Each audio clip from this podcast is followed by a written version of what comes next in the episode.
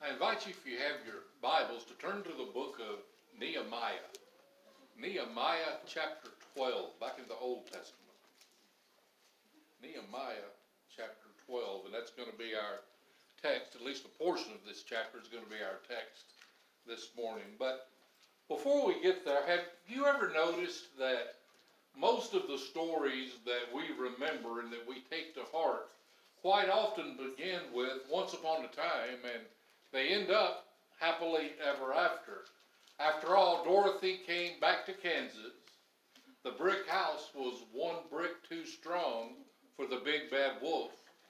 The slipper really did fit on Cinderella's shoe.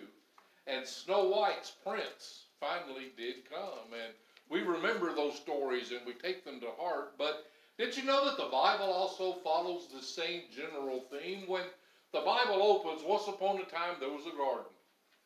And in this garden, man and woman lived, and everything was perfect. And then sin came in the form of a serpent. Maybe we could call him the big bad wolf. Scripture tells us it's the serpent. But then a lot of things happen through the course of the story. Hard times follow. But by the time we get to the end of the book, we find that a hero has come and he has paid the sacrifice for our sins. And we discover that God's people are going to live with Jesus forever, and we will, guess what? Live happily ever after.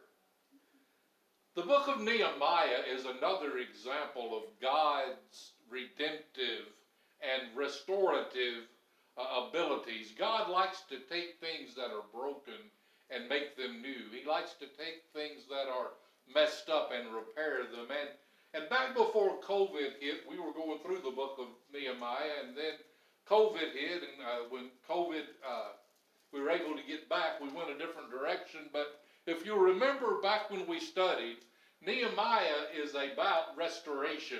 Nehemiah is in the uh, Persian, he, he's a cupbearer to the Persian king. He's in the capital city of Susa.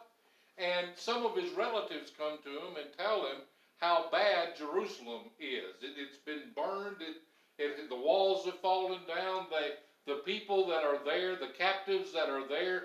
Uh, remember back in 605 uh, BC, Babylon had taken the people from Jerusalem uh, captive, and they'd been in Babylon for 70 years. Well, the Persians conquered the Babylonians, and when the Persians took over, they allowed the Jews to go back to Jerusalem and to repopulate of that area, but it wasn't going well. And, and this made Nehemiah sad. And so the king said, Nehemiah, why are you sad? And Nehemiah said, I'm sad because my home country is uh, just in desecration. It's in shambles. And I would like to go back and fix it. So Nehemiah does. He goes back to Jerusalem. He rebuilds the walls uh, with a lot of opposition, with a lot of persecution, a lot of ridicule, Matter of fact, some of the Samaritan people said, What kind of wall are they going to build? If a fox ran on it, it would fall down. That's the kind of, it looked like a wall that I would build, amen? Uh, that's the kind of wall I'd build. A fox would run on it and it would fall down. But in fact, we get to the end of Nehemiah, they rebuild the walls.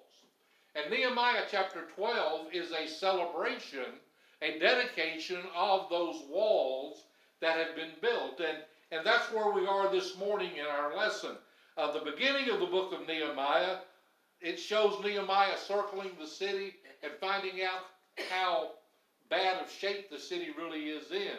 In this chapter, he uh, goes around the city again, but this time he's leading a worship celebration for all that God has done. And, and the first half of Nehemiah 12, it lists a lot of the worship leaders and the different priests, and there's a lot of folks with big long names. But did you know we can learn a lesson from these big, long names? The lesson that we can learn from them is God knows exactly who they are. God knows exactly what it is they were doing. And can I tell you this morning, God knows where you are? He knows your name. He knows what you're going through. He knows what you've done for Him. He knows what you've done for your family. He knows what you've done for your community. All those things are in the Bible for a reason. And, and these names are there just to show us that God knows who they are. But when we look at the different things that God has done to bless the Jews, and then when we look at the things God has done to bless us, it really should change our lives. God's done so many wonderful things in our lives. And today we're going to look at verses 27 to 47. We're not going to read all of them. We're just going to read some of them, but we're going to see how Judah celebrated what God had done in their lives and then see how we can apply them to our lives. Because after all, y'all, God is still God, right?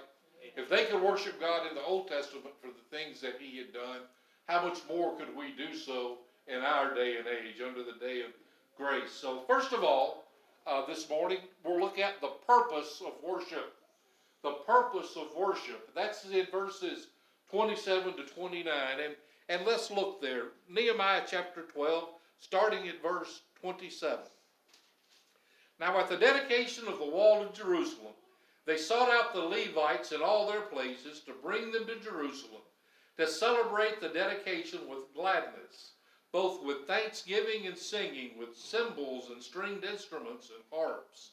And the sons of the singers gathered together from the countryside around Jerusalem, from the villages of the Netophathites, from the house of Gilgal, and from the field of Geba and Azmaveth. For the singers had built themselves villages all around Jerusalem. When we take a look at uh, this particular section, we see that the walls are finished.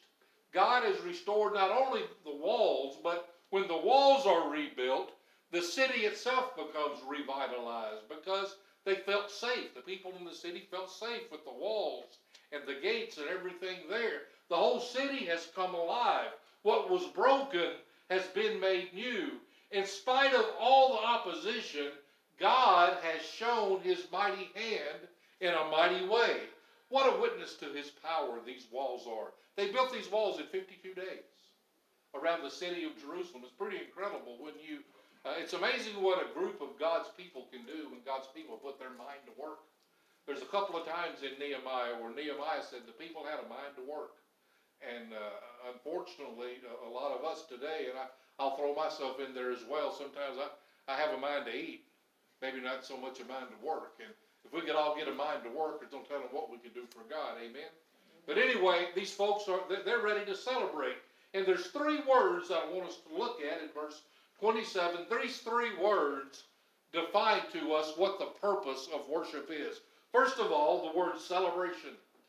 Second word is thanksgiving. And the third word is dedication. Celebration, thanksgiving, and dedication.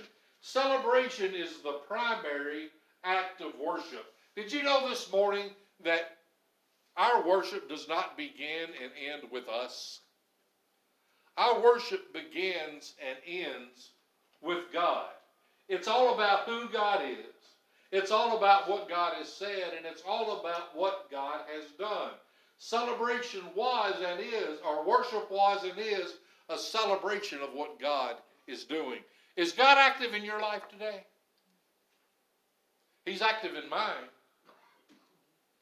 I will give you a little hint here in just a minute. I'll give you, uh, I'm not going to throw it on you all at once, but I'm going to ask anybody if they'd like to share how God's working in their lives today. Because y'all, when God works, it's a celebration. Amen.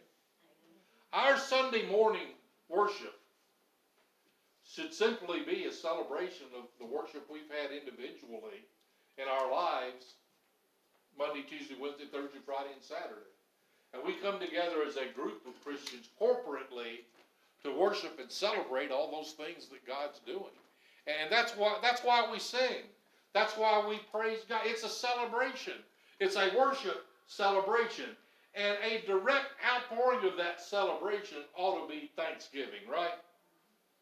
How can we see what God is doing in our lives and not be thankful?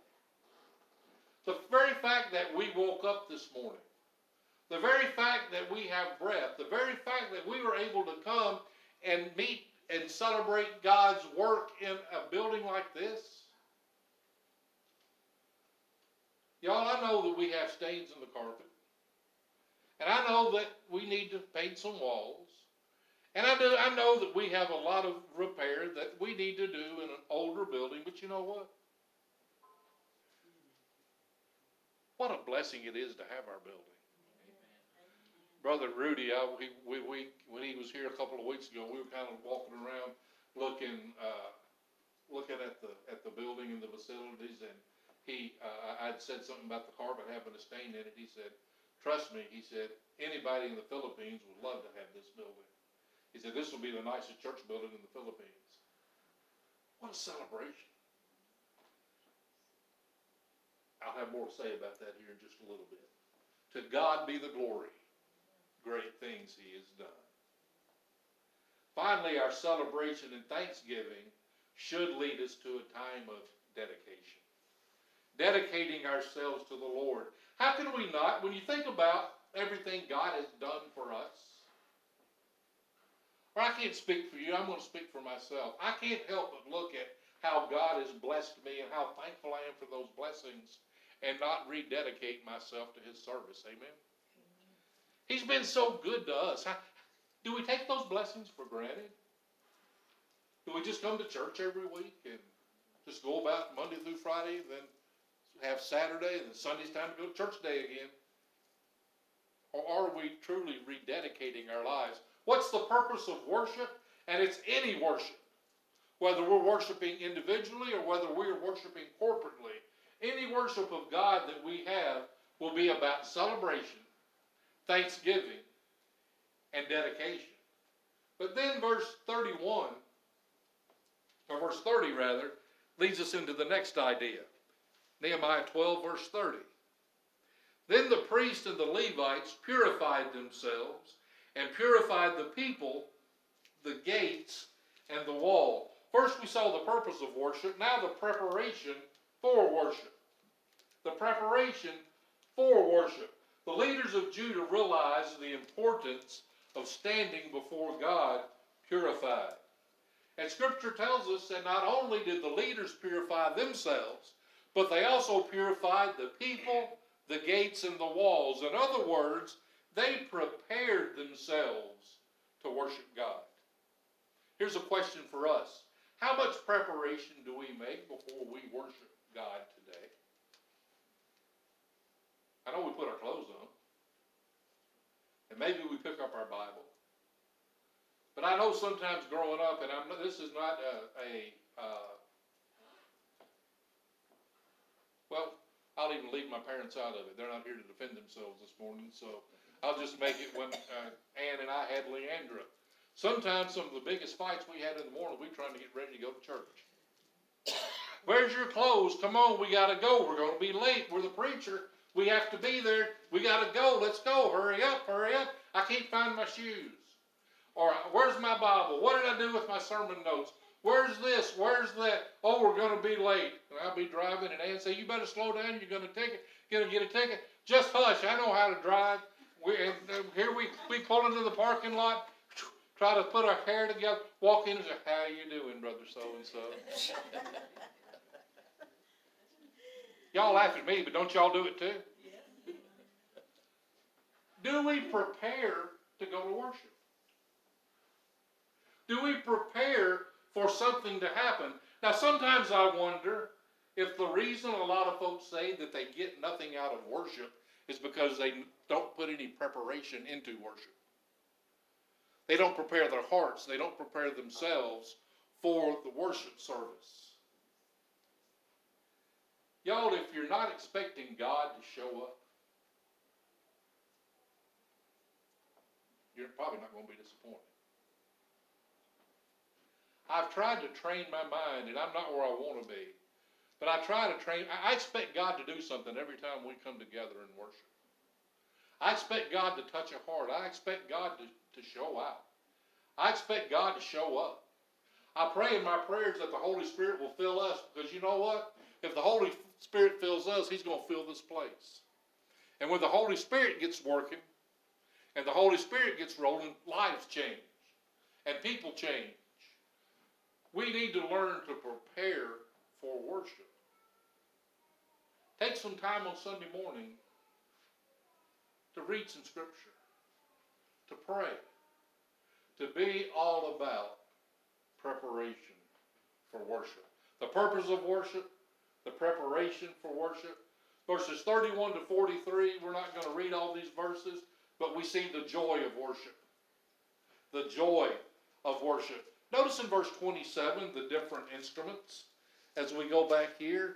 Now with the dedication of the wall of Jerusalem, they sought out the Levites in all their places, to bring them to Jerusalem to celebrate the dedication with gladness, both with thanksgiving and singing, with cymbals and stringed instruments and harps. We see in verse 31 that they had two large thanksgiving choirs. They divided them into two uh, choirs and they surrounded the cities on the wall. Uh, several times Nehemiah mentions the people's joy or he mentions the people's gladness.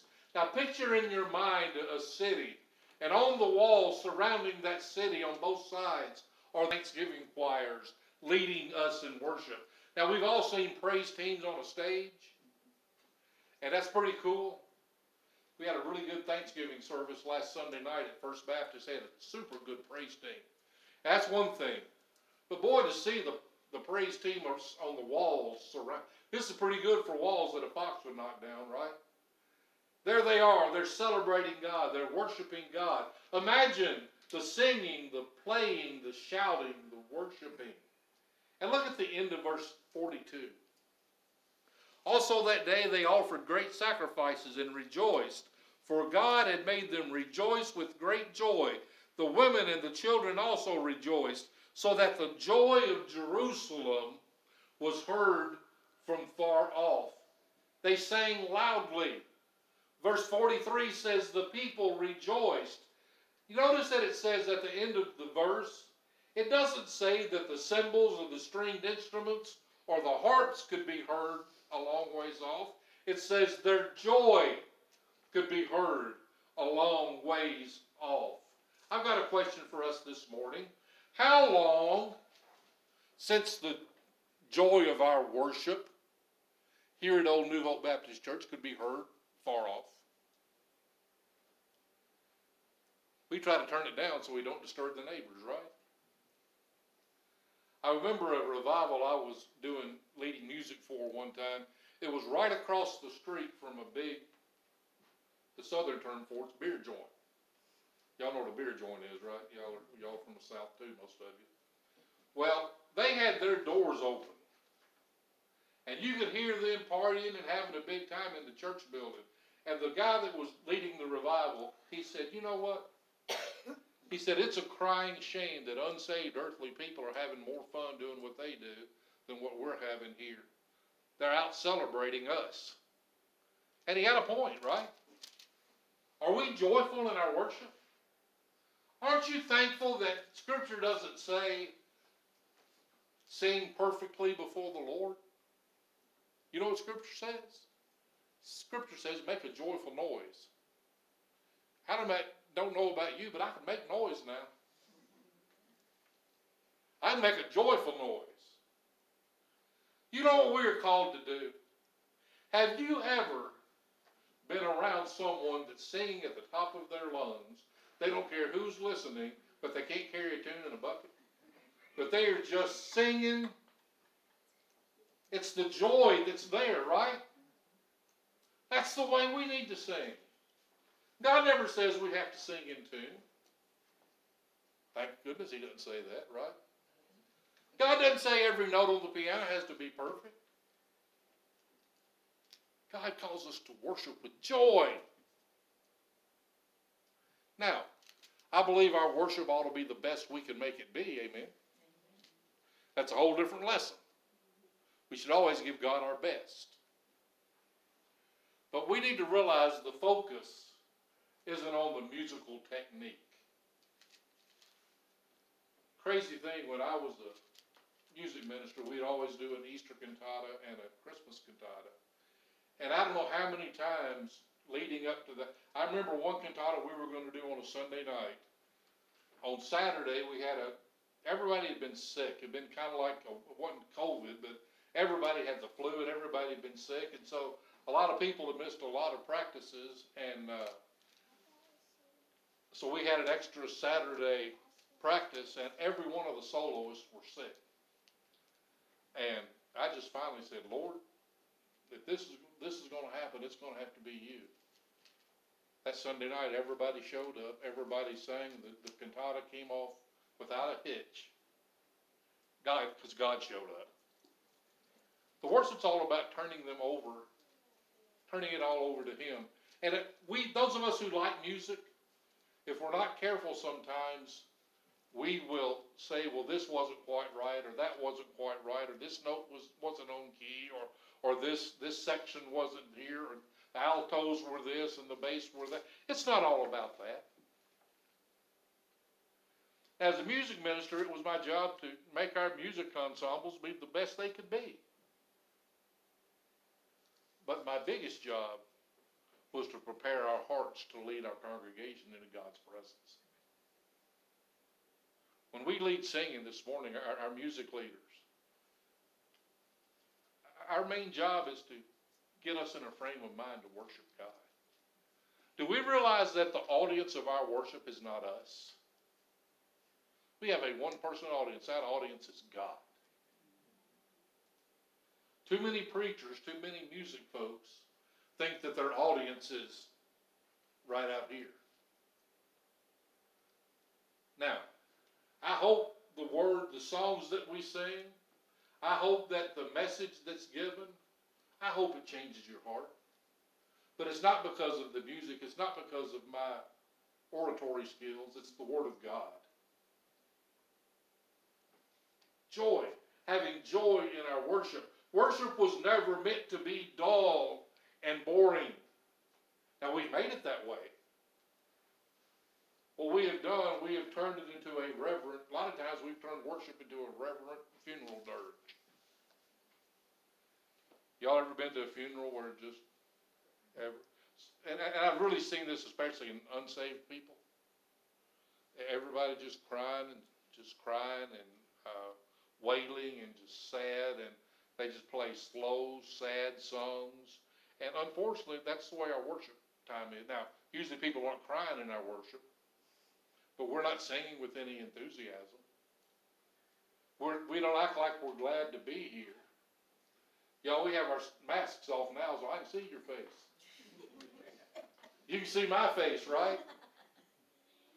Are we here with joy?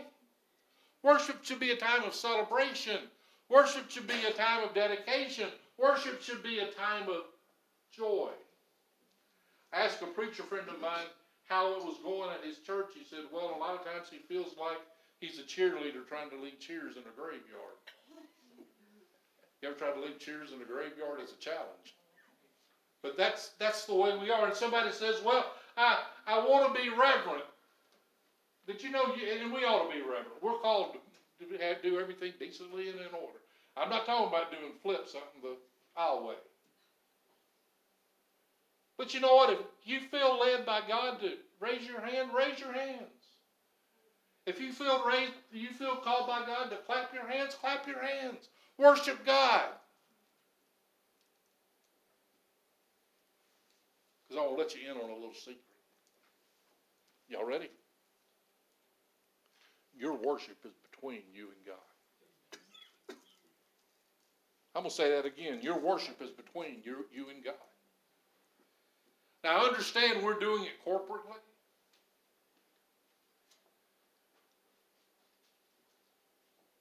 But bring joy back to our worship. And I think that often our worship lacks joy because we've forgotten that worship is a celebration. Our worship just seems like it doesn't bring the response out of us that it did these folks in Nehemiah's day. They were so proud to have those walls built and have God come through for them. What has God come through for you that you just need to go celebrate? What's God doing in your life where you just need to celebrate? And if you can't think of anything, can I encourage you to look closer? Can I encourage you to ask the Lord for help with that? Because God is active in our life. And very fi- uh, and finally, the response of worship. Look at the attitude that this worship brought these folks. First, we had the purpose of worship, then the preparation for worship, the joy of worship, and now the response of worship. Verses 44 to 47, it's crazy. These people became tithers. These people celebrated what God had done and they started supporting the Levites and the priests and they just brought their stuff to the storehouses of God. The celebration and worship of God's goodness toward them led them to an attitude of thanksgiving and a decision to become givers. And, and did not, not only did they promise to tithe, they promised to take care of the priests, the worship leaders, and the other people doing God's work. Their worship led them to thanksgiving. Their worship gave led them to an attitude of thanksgiving. Too many times our worship leads us to Shoney's, amen? Y'all get that in a minute. Where does our worship take us? Where does our worship lead us? My friends, a true worship celebration will lead us to have an attitude of gratitude. Now, we hear that phrase all the time, and it is kind of a cheesy phrase. But isn't that what our attitude should be? Shouldn't we be grateful people?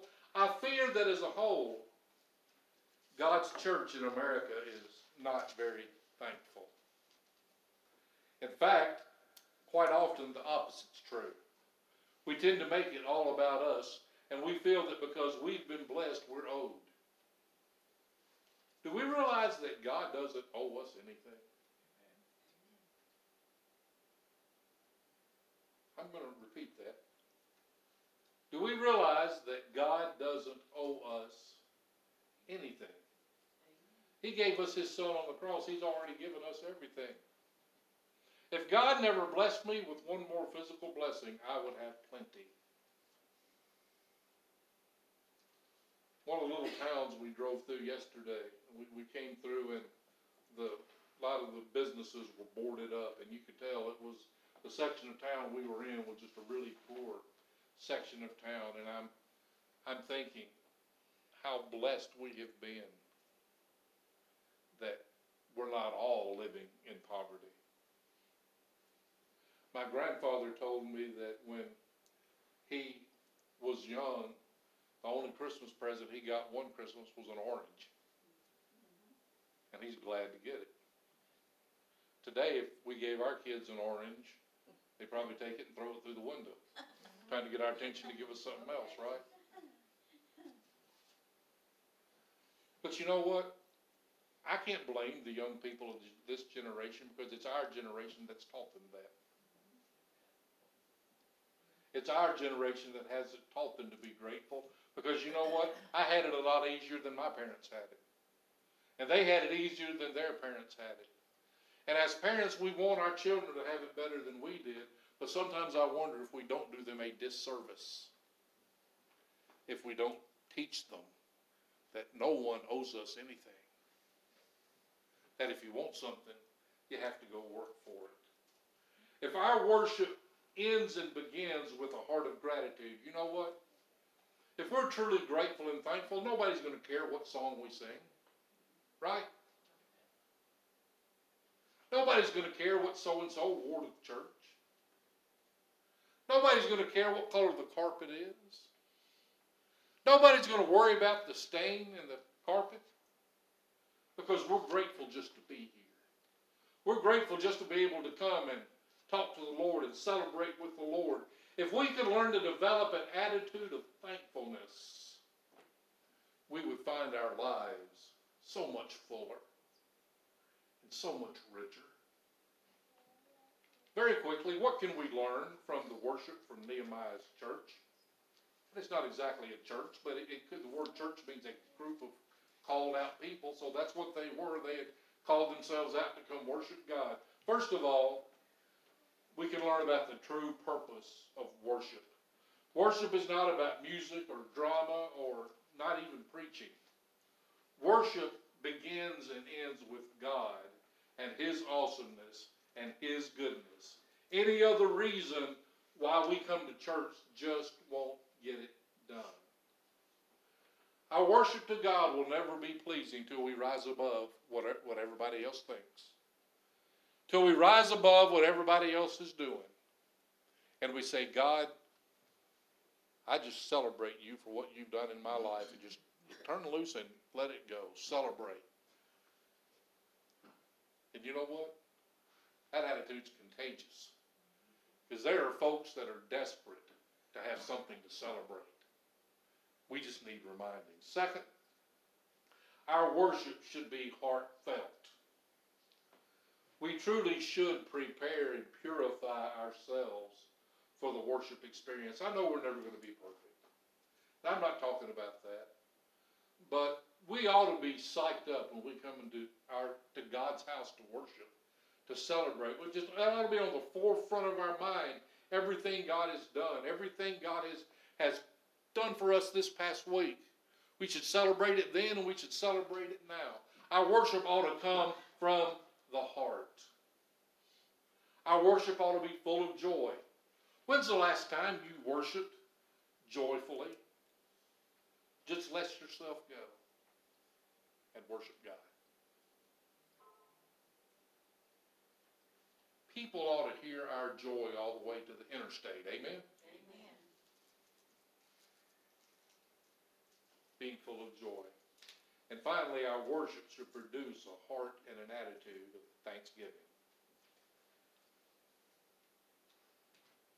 While every preacher wants everybody to like his sermon, while every worship leader wants everybody to enjoy the music, we should never leave a worship time thinking, wow, that preacher was great or that music was awesome.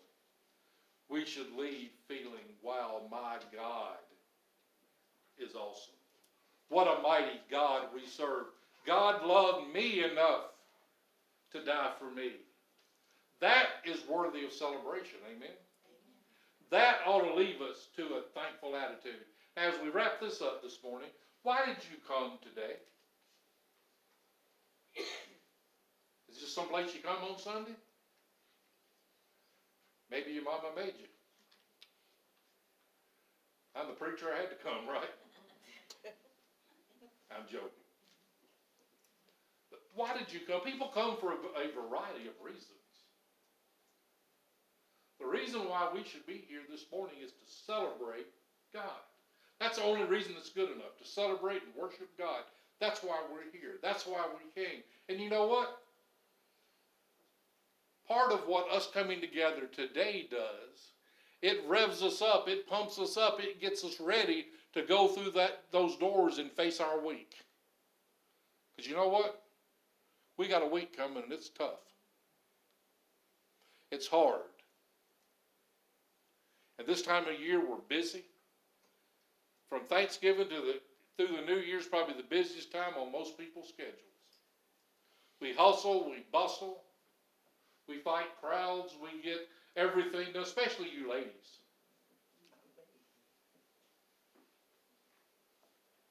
Sunday worship ought to be your booster shot. That gives you the joy to leave here and say, What a great God we serve and give you the strength to get through to next Sunday.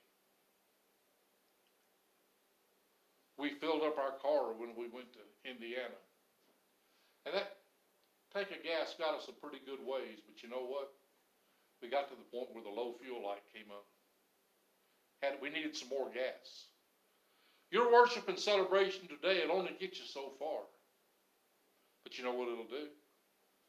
If you'll let it, it'll get you through to next week and you can come back in, you can fill up again. Somebody say, Well, I'm a Christian, I don't have to go to church. You can be married, but you don't have, you don't have to go home either. But your relationship's going to suffer, right? It's not going to be built up. The very people that say, Well, I can be a Christian, but I don't have to go to church. When I ask them, How's your relationship with God? When you get to probing, you'll find out it's not where they would like it to be. Coming to church doesn't make us any more spiritual. It doesn't make us any more blessed. It doesn't make us any more. That stuff we was talking about in Sunday school this morning. I, I, we're, we're, we're glued to the head. That's what saves us. Amen. Amen. It doesn't make us more holy. But I tell you what it does do. It gives us an attitude adjustment when worship's what it ought to be. the fellowship we have, the joy, the singing.